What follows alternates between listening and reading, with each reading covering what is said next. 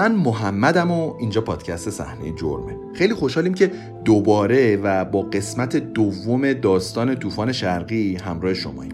جا داره از اون دسته از دوستانی که ما رو معرفی می‌کنن و تو صفحات شخصیشون استوری می‌کنن تشکر ویژه‌ای داشته باشیم و از سایر همراهانمون هم تقاضا داریم که ما رو همچنان به دیگران معرفی کنن. در خصوص مشکلی هم که این چند وقت اخیر گریبان ما و خیلی از پادکست های فارسی رو گرفته بود و گوش دادن به خیلی از اپیزودامون رو غیر ممکن کرده بود از مخاطبین محترم و وفادارمون عذرخواهی می‌کنیم. امیدواریم دیگه با همچین مشکلاتی روبرو نشیم و بتونیم همیشه با کیفیت ترین محتوا رو براتون تولید کنیم.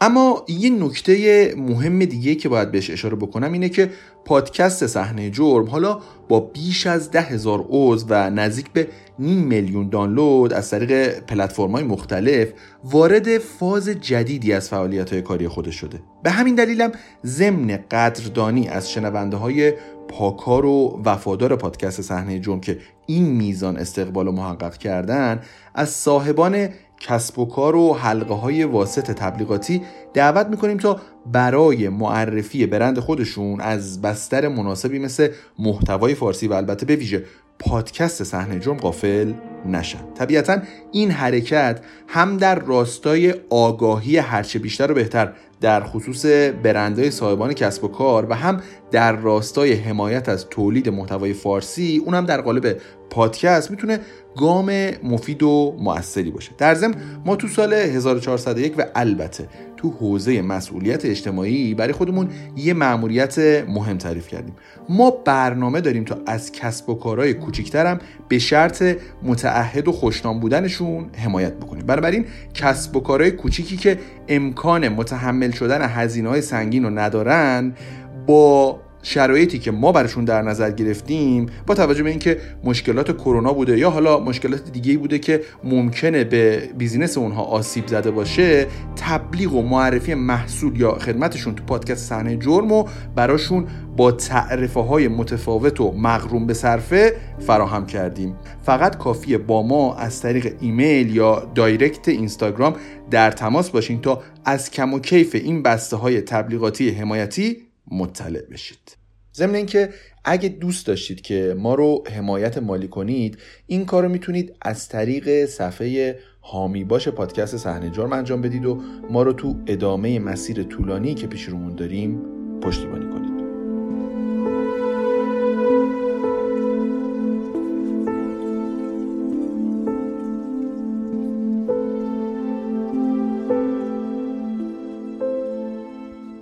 قبل از اینکه ادامه داستان رو داشته باشیم و با توجه به اینکه ماجرای ما تو کره جنوبی اتفاق میفته اگه علاقه من دید که با کره جنوبی که این روزا خیلی سریع داره چشم دنیا رو به سمت خودش خیره می‌کنه به لحاظ فرهنگی بیشتر آشنا بشید پیشنهاد می‌کنم حتما به کانال یوتیوب بی پلاس علی آقای بندری عزیز سر بزنید و ماجرای فرهنگ امروزی کره جنوبی محبوب آسیای ایشون رو حتما ببینید و بشنوید. علی بندری تو این ویدیو با همون لحن جذاب همیشگیش خیلی عالی و جذاب وضعیت فراگیری کره جنوبی و تو نقاط مختلف دنیا شرح میده که فکر می‌کنم دیدن و شنیدنش خیلی می‌تونه جذاب باشه واسهتون. خیلی خوب فکر کنم دیگه کافی و بهتره بریم سراغ قسمت دوم داستان امروز اگه خاطرتون باشه گفتیم که دیگه مدیران ارشد امنیتی هم به این نتیجه رسیدن که بهتره به خواست کاراگاه ها تن در بدن و به صورت رسمی بپذیرن و اعلام کنن که این قتلا قتلای زنجیره هستن و قاتلم یه قاتل روانی باهوش سریالی. دیگه بعد از اعلام رسمی پلیس مشخصه که مدل رسیدگی و تعداد و میزان منابع انسانی و مالی که واسه گیر انداختن قاتل احتمالی استفاده میشه خیلی بیشتر و گل‌درشت‌تر از قبله.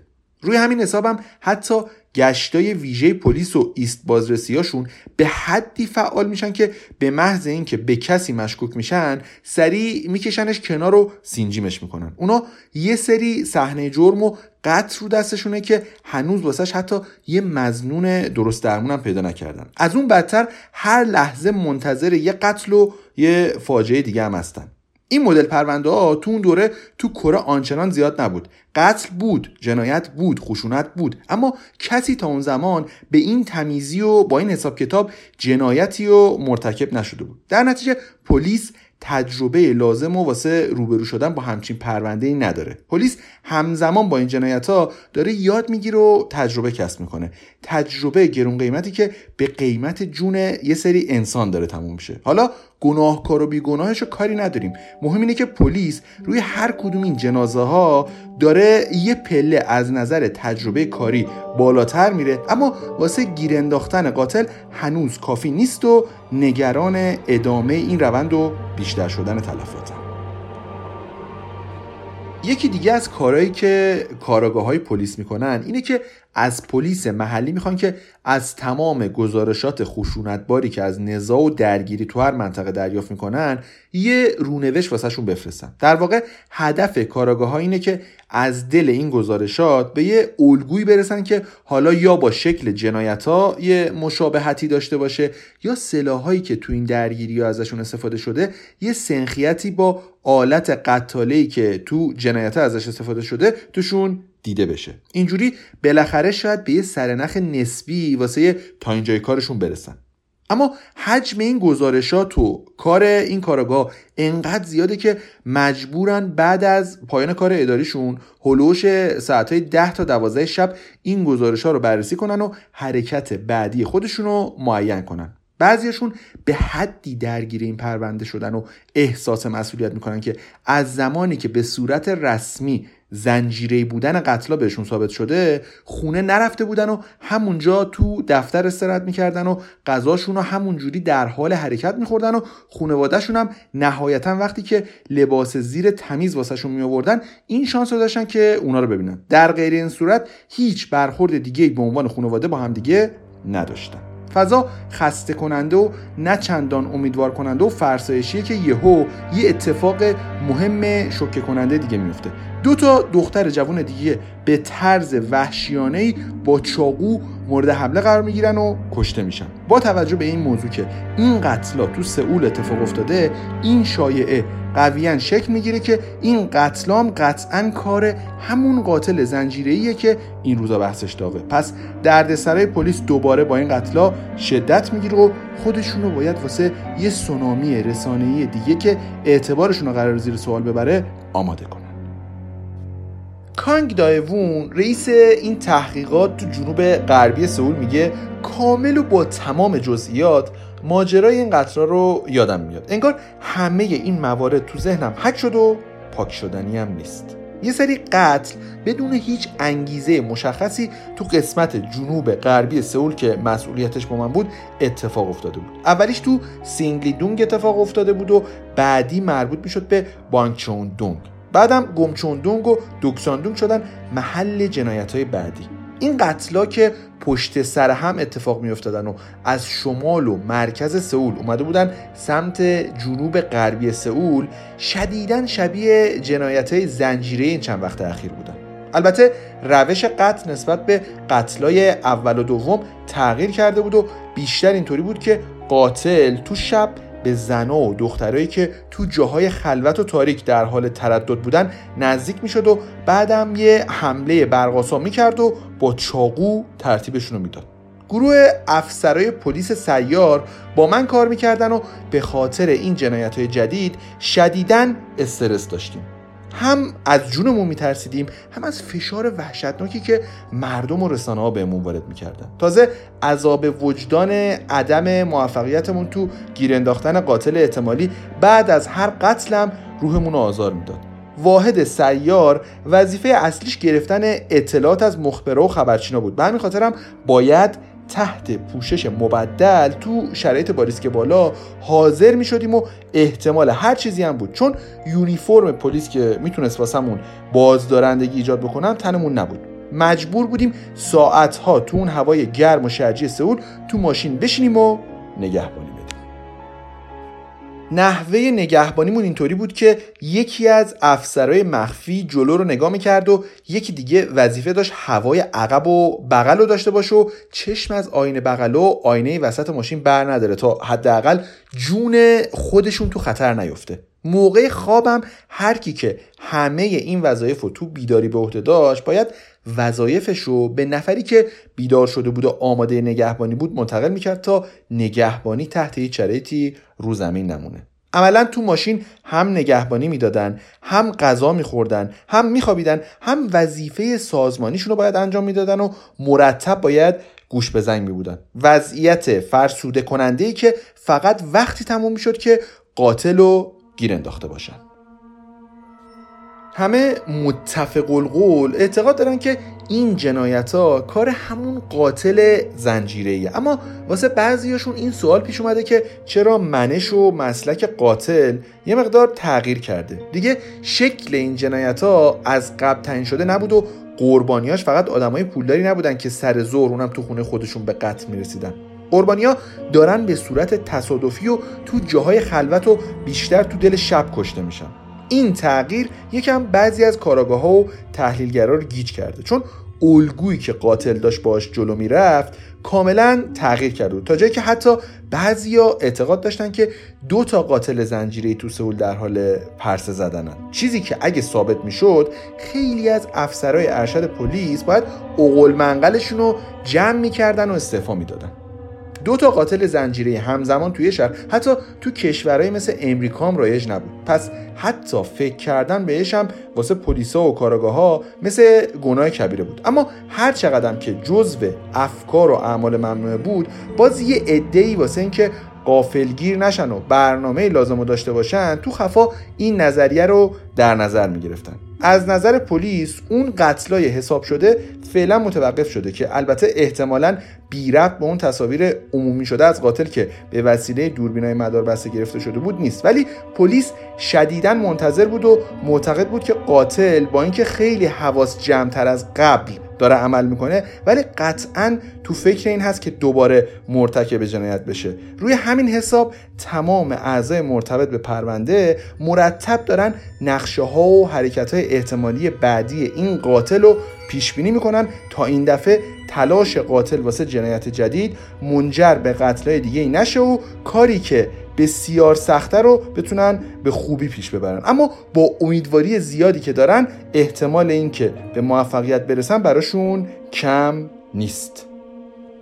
از اونجایی که قاتل محتاط شده میره سراغ قربانی های محبوب بیشتر قاتل های سریالی تاریخ. یعنی کیا؟ یعنی کارگرای جنسی. چون به هر حال کارگرای جنسی وقتی مفقود میشن و مورد آزار قرار می‌گیرن کمتر بهشون بها داده میشه و از اون مهمتر از اونجایی که اون زمان تو کره فحشا غیرقانونی به حساب میومد بنابراین گزارش آزار و اذیت احتمالی کارگر جنسی یا به دست پلیس نمی‌رسه یا اگه برسم واسه کسی که به عنوان کارگر جنسی این موارد گزارش کرده تبعاتی داره که به نفش نیست و براش باعث دردسر میشه. در نتیجه این قربانی های آسیب پذیر لغمای آسونتری هم واسه کسی که واسهش کشتن مهم باشه و ایدئولوژی خاصی واسه جنایتاش نداشته باشه. اینم بگم که درسته که فحشا تو کره جنوبی اون زمان غیر قانونیه ولی این به این معنی نیست که وجود نداره. وجود داره فراوونم وجود داره. اصلا بهتر بگیم فحشا تو سئول تو اون دوره بیداد می‌کنه که به این معنیه که قاتل به سرچشمه ای وصل شده که اگه سرشو بگیره و بره تهش به اقیانوس می‌رسه. حالا چرا چیزی که غیر قانونیه انقدر زیاد و تو دسترس و سهل الوصوله؟ چون مافیا و البته پلیسای فاسد ازشون محافظت می‌کردن و پول خوبی بابتش به جیب می‌زدن. پس در عین غیر قانونی بودن از طرف بعضی از مأمورای فاسد قانون حمایت و هدایت می‌شدن. حتی بعضی از پلیسایی که تو این فساد سازمان یافته نقشی هم نداشتن با خیلی از این کارگرای جنسی رابطه کاری داشتن و به عنوان خبرچین یا حتی نردبون پیشرفت شغلی تو حل پرونده ازشون کمک می‌گرفتن. یادمون هست دیگه پلیسا رو تو کره از روی پرونده هایی که حل می‌کردن قضاوت می‌کردن. اگه پرونده رو حل می‌کردی پلیس خوبی بودی. در غیر این صورت وای به حالت بود. قضاوت در مورد این می‌شد که پلیس خوبی نیستی و از ارتقام خبری نبود. تو این شرایط دیگه طبیعیه که هدف وسیله رو واسه پلیسا حتی پلیسای سالم توجیه می‌کرد. این روند در حال ادامه پیدا کردن و تبدیل شدن به روتینه که تغییر رئیس پلیس سئول شرایط رو تا حدود زیادی عوض می‌کنه. انتخاب خانم کیم به عنوان رئیس پلیس و دستور مستقیمش مبنی بر اینکه پلیسایی که از صاحبای کسب و کارهای جنسی رشوه می‌گیرن. کار خودشون رو تو اداره پلیس باید تموم شده بدونن. باعث میشه که خیلی از پلیسای فاسد ماستاشون رو کیسه کنن و جو تا حدود زیادی تغییر کنه و بل اجبار واسه مدت پاک بشه. اما همه کسایی که اونجا دارن کار جنسی می‌کنن از روی اطلاع قبلی درگیر این داستان نشدن. بلکه روش جذب این کسب و کارا اونا رو گیر انداخت و حمایت های پلیس های فاسد و مافیای جنسی منطقه از این کسب و کار و تهدیدایی که واسه کارگرای جنسی وجود داره اجازه خروج از این ماجرا رو به کارگرای جنسی نمیده.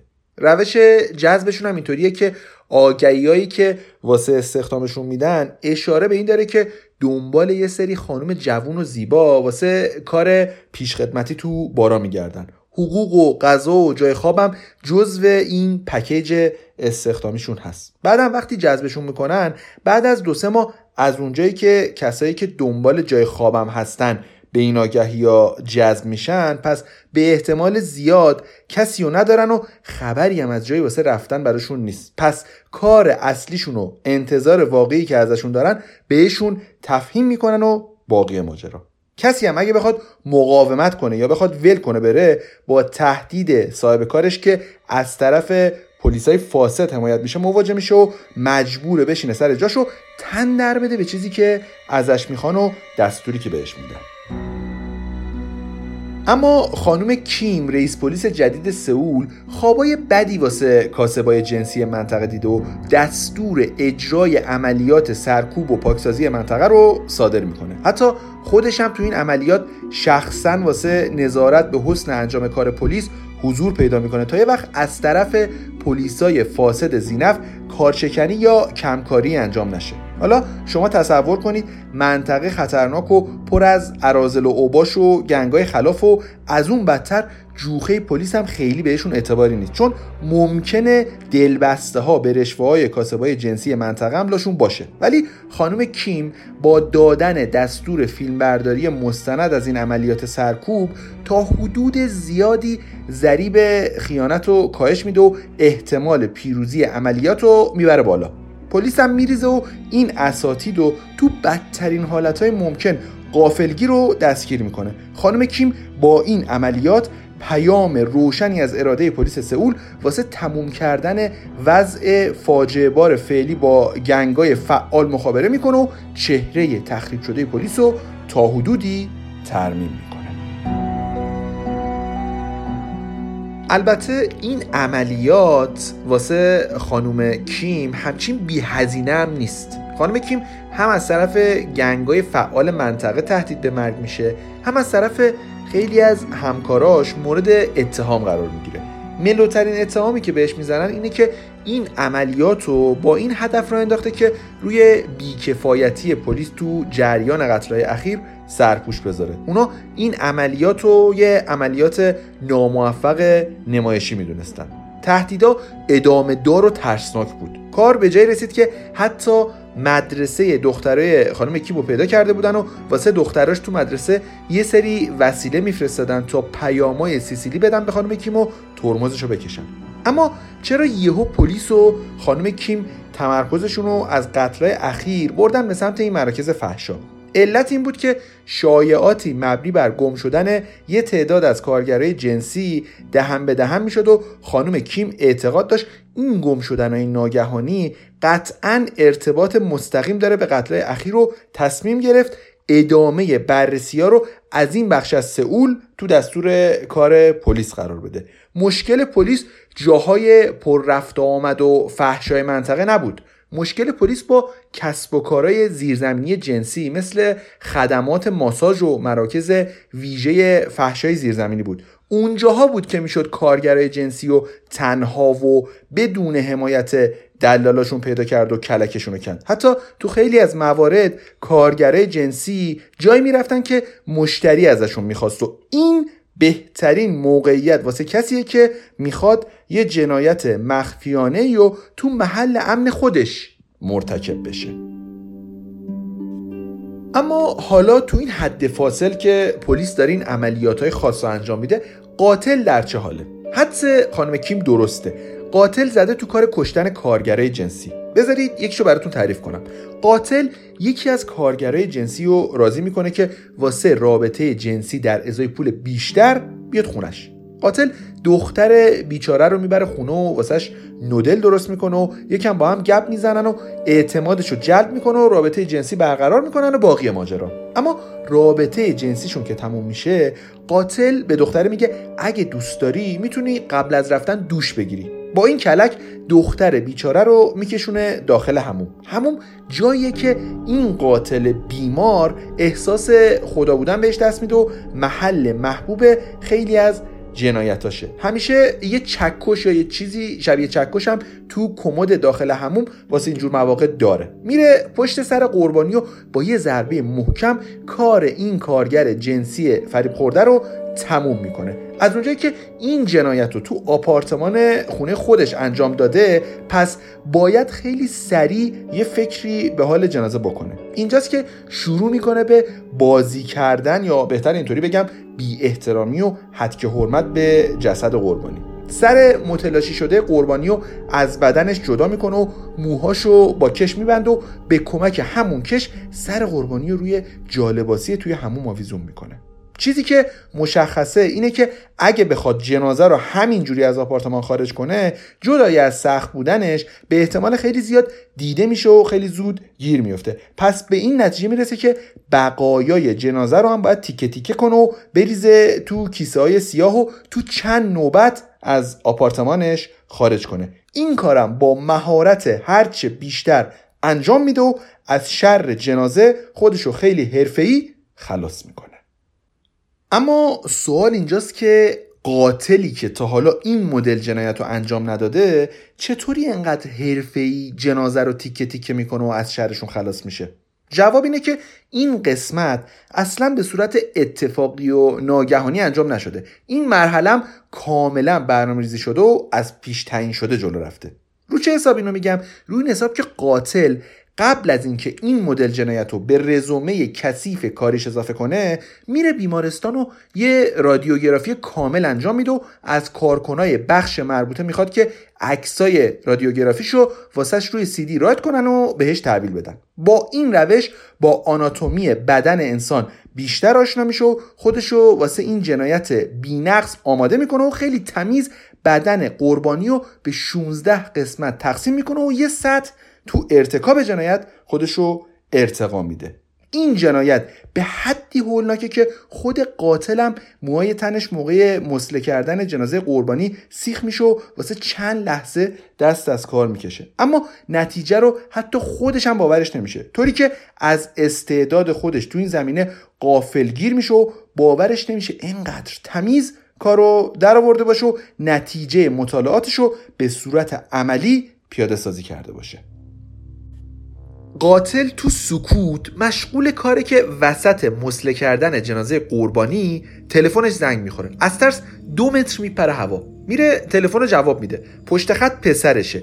صداش به حدی میلرزه و پر از استرسه که پسرش بهش میگه که ای بابا هنوز سرماخوردگیت بهتر نشده اما این همه ماجرا نیست. پسرش بهش میگه که بابا من می‌دونم داری چیکار می‌کنی. دقیقا اینجاست که برق از سفاز قاتل میپره و وارد یه شوک جدید میشه. قاتل بعد از این تلفن عجیب سریع خودش رو جمع و جور می‌کنه و شروع می‌کنه به تمیزکاری. ها توی آپارتمان مخفی جناب قاتل طوریه که تقریبا پنج برابر حد معمول آب مصرف میشه که نشون دهنده پرزحمت بودن تمیزکاری های بعد از جنایت است بعدم بقایای جنازه ها رو تو پلاستیک می‌ذاره و واسه اینکه خیلی بوشون تو ذوق نزنه با یه چیزی به اسم کیمچی که بوی تندتر و قالبی داره مخلوط می‌کنه و کیسه ها رو بر میداره و میره تا بذاره تو صندوق عقب ماشین. کیمچی هم واسه اون دسته از دوستان که نمی‌دونن بگم که یه نوع غذای محبوب کره یا بهتر اینجوری بگم یه نوع ترشیه که از تخمیر سبزیجات معمولا کلم چینی تهیه میشه و به دلیل استفاده از مقادیر زیاد فلفل و وفور ادویای خاص خیلی خوشتم و پرمزه و البته پربوه. علت انتخاب کیمچی هم از طرف قاتل همین پربو بودن و قالب بودن بوشه دیگه. اینو دیگه باید متوجه شده باشیم تا الان. گفتیم که قاتل بقایای اجساد رو می‌بره می‌ذاره تو صندوق عقب ماشین دیگه. جالبه بدونید که بر اساس بعضی از منابع یا بهتر بگم بیشتر منابع این بابا حتی جنازه رو تو صندوق عقب ماشین خودش هم نمی‌ذاره. بلکه تاکسی می‌گیره و بقایای جسد رو که با کیمچی قاطی کرده با تاکسی جابجا می‌کنه. یزید تو واقعا قاتل. باورم نمیشه. باورم نمیشه جنازه رو با تاکسی ببری. بوی کیمچی و بقایای جنازه به حدی بده که راننده تاکسی بهش میگه این بوی کیمچیه. چه بوی تندی داره. قاتلم تایید می‌کنه و میگه آره این یه کیمچی معمولی نیست. یه کیمچی چند سال است که مامانش واسش درست کرده. به خاطر همین قدیمی بودنش هم است که بوش انقدر تنده. خلاصه خیلی ریلکس بقایای جنازه رو با تاکسی جابجا می‌کنه و می‌بره تا سر به نیست بکنه. جایی که پیاده میشه نزدیکای یه زمین ول خلوته که برنامه ریزی کرده تا بقایای جنازه رو اونجا چال کنه. زمین رو یه نیم متری می‌کنه و جنازه تیکه تیکه شده مخلوط با کیمچی قربانی بیچاره رو توش چال می‌کنه و تمام. البته قبل از رفتن از اونجایی که برنامه قتلای بعدیش هم تو ذهنش مشخص کرده یه چاله سی سانتی دیگه هم حرف می‌کنه که دفعه بعدی که اومد دیگه معطل پیدا کردن زمین مناسب واسه دفن جنازه نشه. عجب. واقعا عجب. ببینید من نمیخندم و خوشحال نیستم از کاری که کرده. متعجبم. یعنی واقعا متعجبم که چقدر ریلکس این بابا داشته کار خودش رو انجام می‌داده و کسی هم کاری به کارش نداشته بگذریم بگذریم ببینیم ادامه ماجرا قرار چی باشه. ببینید انسان وقتی تحت فشار و استرس زیاده یه کاری انجام میده که میزان استرسش رو کاهش بده و در نهایت آرامشش بهش برگرده.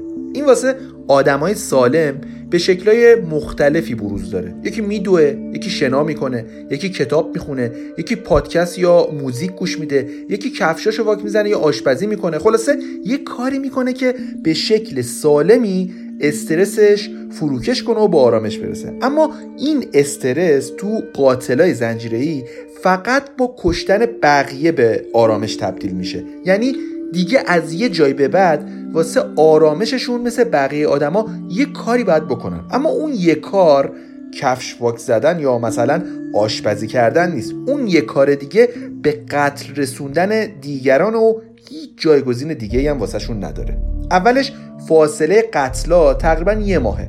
بعد فاصله قتلا به 15 روز یه بار می‌رسه. الان هم دیگه هفته یه بار داره این قاتل مرتکب یه قتل میشه. این یعنی اعتیاد به کشتن و میل به آرامشی که فقط با کشتن به دست میاد تو قاتل روانی سئول شدت گرفت و داره فاجعه پشت فاجعه رقم می‌زنه. الان قاتل انقدر توانمند شده و ماهرانه مرتکب جنایت میشه که بدون اینکه کوچکترین مدرکی از خودش به جا گذاشته باشه تخمین زده میشه بیشتر از 100 نفر رو کشته. توجه کردید دیگه. 100 نفر به وسیله قاتلی که هفته یه بار مرتکب قتل میشه ممکنه به قتل رسیده باشن. آمار لفظیش هم حتی کمر آدم عادی و خورد می‌کنه دیگه. چه برسه به پلیس سئول. دیگه لازم به توضیح هم نیست که چطور یه همچین تخمینی در مورد قربانیاش از طرف پلیس و رسانه زده میشه. چون بارها در مورد بی اهمیت بودن مفقود شدن کارگرای جنسی از طرف پلیس و عدم گزارش مفقودی اونا از طرف دوستا و خانواده هم تو این اپیزود هم تو اپیزودهای قبلی گفتیم و الانم یه عددی توی مایه ها کارگر جنسی مفقود شده رو دست پلیس مونده که بیشترین احتمال در مورد کشته شدنشون وجود داره. طبیعیه که وقتی پای یه همچین قاتل بزرگی به محله روسپیا باز بشه افزایش دیوانوار تعداد قربانیا اصلا چیز عجیبی به حساب نمیاد و چیزیه که رخ دادنش به شدت محتمل میشه. گفتیم که خانم کیم به عنوان رئیس پلیس جدید سئول یه بوهایی برده بود که تو محله مربوط به روسپیا احتمالا قاتل یه حرکتهایی داره می‌زنه. اما پلیس دقیقا از کجا متوجه این چرخش قاتل به سمت کارگرای جنسی میشه؟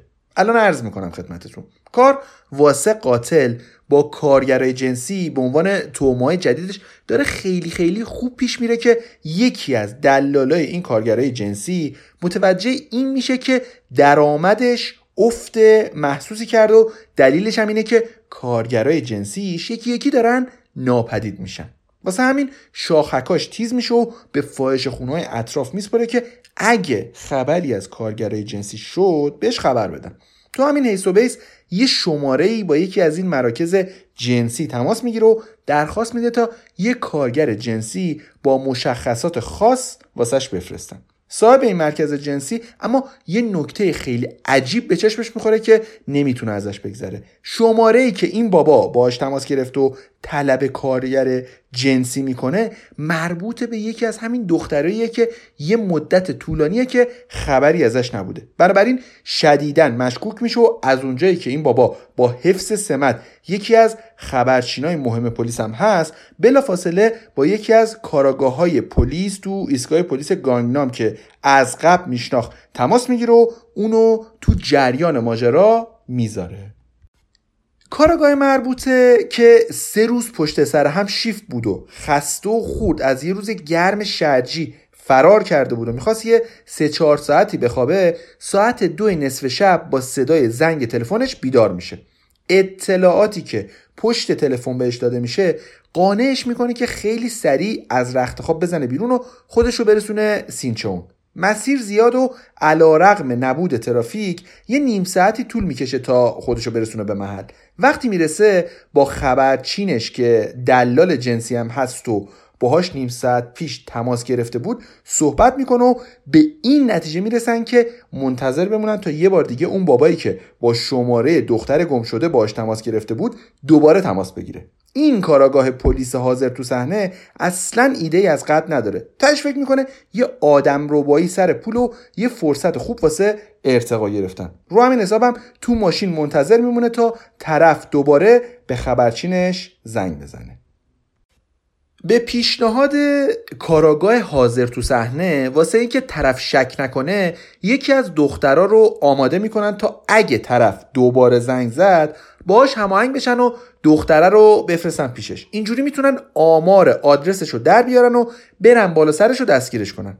الان دیگه فقط باید منتظر تماس طرف میموندن. ولی تماسی گرفته نمیشه. به همین علت هم اون یارویی که دلال جنسیه خودش با اون شماره تماس می‌گیره و بهش میگه دختری که می‌خواست آماده است. فقط کافیه که بهشون آدرس بده تا دختره رو براش بفرستن. اونم میگه یه پارکی نزدیک دانشگاه هونگیک هست بفرستیدش اونجا.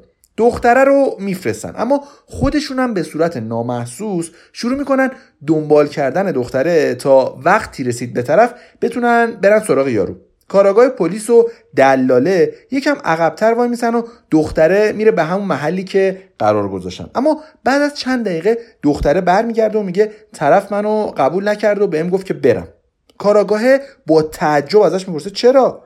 دخترم جواب میده که گفت تو قدت بیش از اندازه بلنده. من یکی کوتاهتر از تو می‌خوام. برو. تو به کارم نمیای قاتل هر کسی رو انتخاب نمی‌کرد. زنا و دخترای انتخاب می‌کرد که کشتن و البته مسله کردن و سربنیز کردنشون آسون باشه. دخترایی که یکم چاق بودن یا قدشون بلند بود و کشتن و تیکه تیکه کردنشون سخت بود و انتخاب کردنشون ریسکی بود نمی برد آپارتمانش. راست کار این طرف بیشتر دخترایی بودن که جسه های کوچیک و قد نسبتا کوتاهی داشتن که هم کشتنشون هم دفن کردنشون خیلی جاگیر و سخت نباشه براش. کاراگاه و دلال تقریبا ناامید شده بودن که دوباره گوشیشون زنگ خورد. طرف بود. بنابراین گوشی رو دادن به دختره. دختره شروع می‌کنه صحبت کردن و طرف بهش میگه بیاد توی کوچه نزدیک همون که بود. تا دوباره با هم صحبت بکنن. کاراگا که اسمش یانگ چو ایله تصمیم می‌گیره خودشو برسونه پیش اون دختره و اون یارویی که الان پیششه. اما قبلش با پارک میونگ سون که تیم لیدرشه تماس می‌گیره و داستان دلال و آدم ربایی احتمالی و واسش تعریف می‌کنه و ازش می‌خواد سریعا خودشو برسونه اونجایی که الان هستن. این واسه اولین باره که آقای پارک میونسون در مورد آدم ربایی تو این چند وقت اخیر داره میشنوه. اما اطلاع داره که بعضی از قربانی های جنایت جنوب غربی سئول دخترای جوان بودن که احتمالا می‌تونن از بین این دخترها که کارگرای جنسی انتخاب شده باشن. پس از اونجایی که فکر می‌کنه ممکنه ارتباطی بین این ماجرا و اون کلاف سردرگم قتلای زنجیری وجود داشته باشه بلا فاصله خودش رو میرسونه به محل و بدون اطلاف وقت و به کمک اون دلال سه نفری شروع می‌کنن گرفتن و کشیدن و بعدم دستگیر کردن این طرف که تماس گرفته. یارو موقع دستگیری خیلی مقاومت می‌کنه که شک کاراگاه های پلیس رو بیشتر می‌کنه که احتمالا این بابا چیزای بیشتری واسه قایم کردن داره که به خاطرش اینجوری داره مقاومت می‌کنه. ولی به هر ضرب و زوری هست بالاخره بهش دستمند می‌زنن و میبرنش اداره پلیس. اما مشکلشون تو اداره پلیس تازه شروع شده. طبق قانون اگه تا 48 ساعت آینده مدرک به درد بخوری علیش نتونن جور کنن باید آزادش کنن بره. بنابراین خیلی زمان زیادی واسه تو بازداشت نگه داشتنش ندارن و واسه پیدا کردن مدرک باید عجله کنن. پس باید خیلی سریع کارو شروع کنن. آقای پارک میونگسون با توجه به شرایط بلافاصله با رئیسش آقای پارک وون که رئیس تمام پلیسای گشتی جنوب غربی سئوله تماس می‌گیره و ازش می‌خواد که خیلی سریع خودش رو برسونه اداره. پارک هم وقتی جریان رو میشنوه میگه نگهش دارید تا من بیام. تا قبل از اینکه بیامم هیچ کاری نکنید و هیچ حرفی باهاش نزنید. یکم بعدم آقای پارک وون خودش رو میرسونه و همه با هم وارد اتاق بازجویی میشن. مشخص میشه اسم طرف یویونگ چوله. هیچ دلیلی واسه نگه داشتنش ندارن. چون نه حین ارتکاب فحشا گرفتنش نه مدرک دیگه علیش دارن. تنها چیزی که رئیس پارکوون رو متقاعد می‌کنه که همین الان آزادش نکنن اون مقاومتیه که موقع دستگیری ازش دیده بودن و اونا رو به این نتیجه رسونده بود که اگه ریگی به کفشش نیست پس چرا موقع دستگیری اونقدر مقاومت می‌کرده؟ البته این همه شک پلیس نبود. یه مورد دیگه به جز مقاومتش موقع دستگیری هم بود که پلیس رو بیشتر به شک مینداخت اونم این بود که موقع دستگیری یه سری آگهی کاغذی مربوط به مراکز فحشا همراهش بود که تو زمان لنگ و لقد انداختنش سعی کرده بود بذارتشون تو دهنش و ببلدشون شاید اون مدرک مهمی که پلیس نیاز داشت یه ربطی به این آگهی ها داشته باشه. بنابراین آقای رئیس یعنی پارک وون تصمیم می‌گیره بازم نگهش دارن و ازش بازجویی کنن. خوب که بهش نگاه می‌کنن هیچ نشونه ظاهری از خلافکار بودن توش نمی‌بینن. نه جای زخم چاقویی نه تتوی خاصی که ربطش بده به گنگای معروف سئول و نه هیچ نشونه ای از رفتار غیرعادی. که همین رفتار عادیش توی این موقعیت غیرعادی واسه پلیس عجیبه. از نظر پلیس این طرفی که دستگیر شده واسه انجام یه همچین کار چیپی با کارگرای جنسی زیادی خوش قیافه و خوش بود و واسه گیر افتادن توی همچین شرایطی هم زیادی ناشی. واسه همین یه جرقه ای تو ذهن پارک وون زده میشه. تصمیم می‌گیرن بازی پلیس خوب و پلیس بد بکنن. روی همین حساب یکی از کاراگاه ها رو میفرستن داخل اتاق بازجویی تا یکم خشونت و شدت عمل به خرج بده. اونم میره یکم داد و بیداد می‌کنه و یه ضربه ای که نه خیلی محکم بود و نه خیلی آروم می‌زنه تو سر این بابای دستگیر شده. به محض اینکه این ضربه می‌خوره تو سرش مثل یه گربه ای که تو اتاق گیر کرده باشه عصبی میشه و داد می‌زنه که اینجا رئیس کیه؟ کارگاه می‌پرسه چطور؟ میگه آخه لعنتی تو در حد من نیستی. اگه بگم کیم همتون ترفی می‌گیرین. البته قبل از ترفی حتما شلواراتون رو خراب می‌کنین. پس برو بگو گندتون بیاد. یکی که در حد من باشه. پارک میونسون اون کاراگاهیه که داره نقش پلیس بد بازی می‌کنه. پارک میونسون میگه معمولیت هم این بود که اعصابش رو به هم بریزم و معلوم بود که خیلی زود کارم جواب داده. پس با همون فرمون ادامه دادم. بهش گفتم آدم کشی اصلا به خیکت نمی‌خوره این حرفا. می‌خواستم برم تو مخش تا عصبی بشه و یه سوتی بده. اگه اعترافم می‌کرد که دیگه چه بهتر. نور علا نور می‌شد. پارک میونسون دوباره یه پسی دیگه بهش می‌زنه. دوباره عصبی میشه و به هم میریزه و با داد و بیداد میگه ببین اون قتلا اون پیرپاتالای پولدوس اونا رو من کشتم. می‌فهمین؟ من کشتم.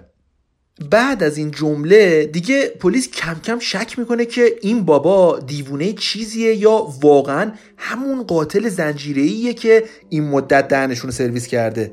این کم چیزی نیست. این طرف اگه راست بگه حد فاصل سپتامبر تا نوامبر 2003 وارد چهار تا خونه شد و هشت نفر رو به بیرحمانه ترین شکل ممکن کشته. تازه این تقریبا 90 تا قتل و مفقودی اخیرم می‌تونه بهش ربط داشته باشه. پارک میونسون یه سری کاغذ آچار برده تا اظهارات این بابا رو بنویسه. اما طرف بهش میگه یه کاغذ و خودکار بده به خودم تا شروع کنم به نوشتن چیزایی که می‌خوام بهشون اعتراف کنم. کاغذ و خودکار رو بهش میدن و شروع می‌کنه به نوشتن یه سری اعداد و علائم شمارشی. پارک میونسون ازش می‌پرسه اینا چیه داری می‌نویسی؟ بعد دهنشو میاره سمت گوش پارک میونسون و بهش میگه جناب من این تعداد نفرات رو کشتم. برگای همه میریزه. همه شوکه شدن و گیجن. سوال اصلی تو ذهن همشون اینه که این بابا اسکلی چیزیه یا اینکه داره راست میگه. اگه راست میگه سوال بعدی یا حرکت بعدی که قرار انجام بدیم چیه؟ پلیس هنوز گیجه که طرف میگه من واسه ادامه اعترافم شرط دارم. رئیسمون بهش میگه چیه؟ می‌خوای اعتراف کنی؟ کیشیشی چیزی نیاز داری؟ میگه نه به مادرم بگید بیاد. به مادرش خبر میدن و مادر 60 خورده ای سالش به اتفاق خواهرش خودشو میرسونه.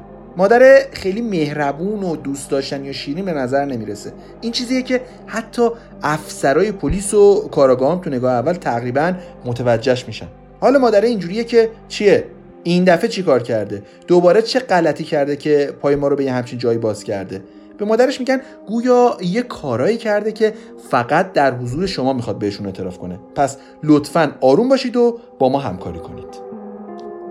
طرف به محض اینکه مادرش رو می‌بینه شروع می‌کنه به اعتراف کردن. تو چشای مادرش نگاه می‌کنه و میگه می‌دونی من چرا اینجام من کلی آدم رو کشتم و حالا می‌خوام اعتراف کنم.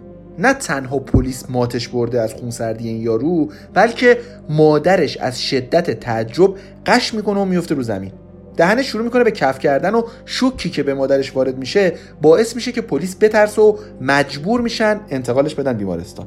بعد از اینکه به هوش میاد باور نمی‌کنه که پسرش دست به جنایتهایی زده باشه که خودش داره بهشون اعتراف می‌کنه. حالا با این وضعیت شرایط واسه پلیس هم خیلی فرق کرده. پلیس ازش می‌خواد اگه واقعا این جنایت ها رو اون مرتکب شده بیاد سر صحنه های جرم واسه بازسازی جنایتاش. اونم قبول می‌کنه و استارت کار می‌خوره.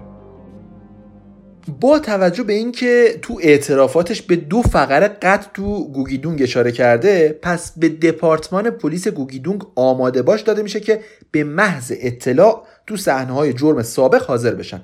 500 متر عقبتر از اون خونه ای که صحنه جرم بود مزنون رو پیاده می‌کنن تا ببینن خودش می‌تونه خونه رو پیدا کنه یا داره به لفت می‌زنه. واسه پلیس این آزمون خیلی مهمیه. اگه مزنون خونه رو درست شناسایی کنه به احتمال خیلی زیاد بار سنگینی از رودوششون بلند میشه. پلیس مزنون رو با تناب گرفته و مزنونم با دست و پای بسته داره حرکت می‌کنه و بقیه تیم همراه پلیس پشت سرش در حرکتن. مزنون وارد همون خونه ای میشه که جنایت ها توش اتفاق افتاده. ولی بعضی از اون جزئیاتی که میگه با اطلاعاتی که پلیس گوگیدونگ از جنایت می‌دونه همخونی نداره. از نظر کاراگاه های حوزه های دیگه الان شک و شبهه زیادی نسبت به قاتل بودن این مظلوم وجود داره و خیلی هاشون معتقدن امکان نداره این بابا همون قاتلی باشه که این قتلا رو مرتکب شده. ولی اگه این مزنون رو اونا توی ایستگاه پلیس خودشون داشتن هم باز یه همچه حرفی می‌زدن. با توجه به شناختی که از پلیس کره داریم فکر نمی‌کنم. طوری که یو یونگ چول مزنون اصلی پرونده تو گوگیدونگ رفتار کرده بود باعث شده بود خیلی از کاراگاه ها دیگه مثل سابق اعتباری واسه احتمال قاتل بودن و حتی مزنون بودن چول قائل نباشن. رئیس وون اما مثل افسرهای زیر مجموعش فکر نمی‌کنه. اون فکر می‌کنه که یونگ چول داره باهاشون بازی می‌کنه تا ببینه پلیس چی ازش می‌دونه و چه مدارکی علیهش داره. از نظر رئیس وون یو یونگ چول آمدانه داره طوری رفتار می‌کنه تا خود بدنه پلیس تو قاتل بودن یا نبودنش دچار تشکیک بشه. یه نقشه هوشمندانه از یه قاتل باهوش البته بر اساس نظریه آقای پارکوون رئیس واحد سیار پلیس جنوب غربی سئول این رفتار یو یونگ چول اما باعث عصبانیت رئیس فون میشه. تا جایی که یه چک افسری آبدار نثارش می‌کنه و بهش میگه ببین مریض فکر نکن زرنگی. اینجا من رئیسم. اگه بخوای بازی کنی منم باید بازی رو شروع می‌کنم. پس یا درست رفتار کن و راستش رو بگو یا ببین من چه بازیایی بلدم که با یکی مثل تو بکنم.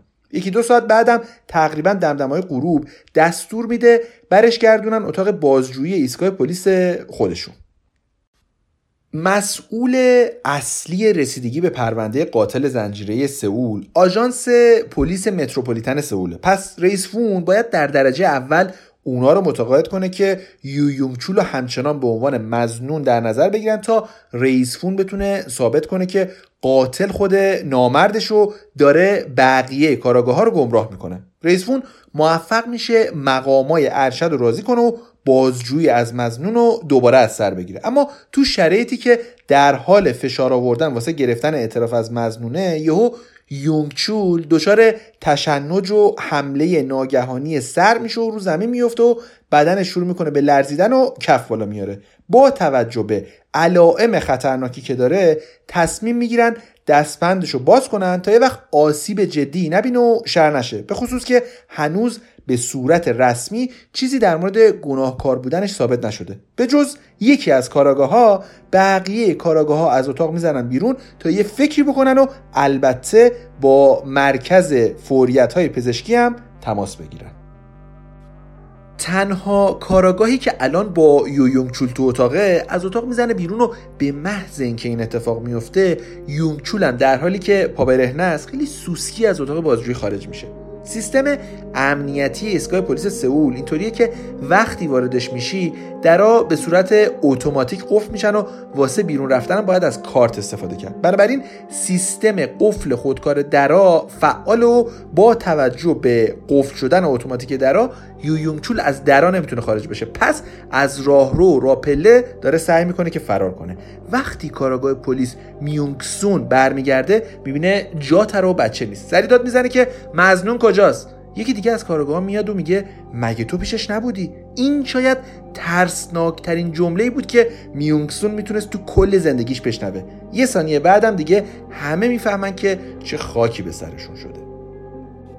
شرایطی که تا همین دو دقیقه پیش کاملا تو مشتشون بود الان از دستشون خارج شده. هی از هم می‌پرسن که تو ندیدی کجا رفت ولی جواب به درد بخوری اصلا وجود نداره. آوار فرار مهمترین مزنون تاریخ کره جنوبی میریزه رو سر کاراگاه های پلیس. حالا باید خیلی سریع بزنن بیرون و پیداش کنن. آخه پیدا نکردن قاتل یه چیزه. فرار کردن قاتل از دست یه دوجین کاراگاه کارکشته پلیس که ماها دارن بیخوابی و بدبختی و بیآبرویی واسه پیدا کردن قاتل تحمل می‌کنن دیگه فاجعه ایه که با هیچی شسته نمیشه بره. پلیسا با چتر زیر بارون دارن ناامیدانه دنبال مزنون باهوشی میگردن که حالا برخلاف دو ساعت پیش مطمئنن که همون قاتل زنجیری بوده که دنبالش بودن.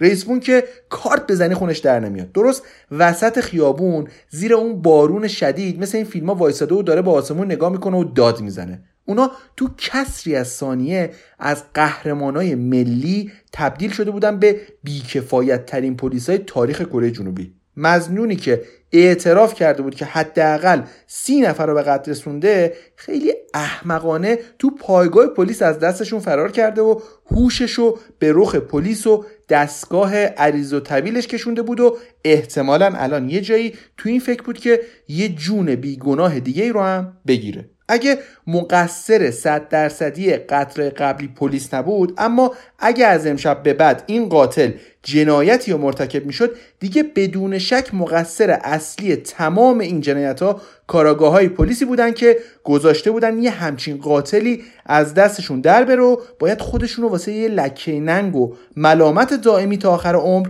آماده می‌کردن. اما آیا این اتفاق میفته یا اینکه پلیس می‌تونه اشتباه مرگبار خودش رو جبران کنه؟ واسه دونستنش باید یه اپیزود دیگه هم با ما همراه باشید و اپیزود جذاب پایانی رو از دست ندید. پس تا اپیزود بعدی که اپیزود پایانی هم هست فعلا بدرود.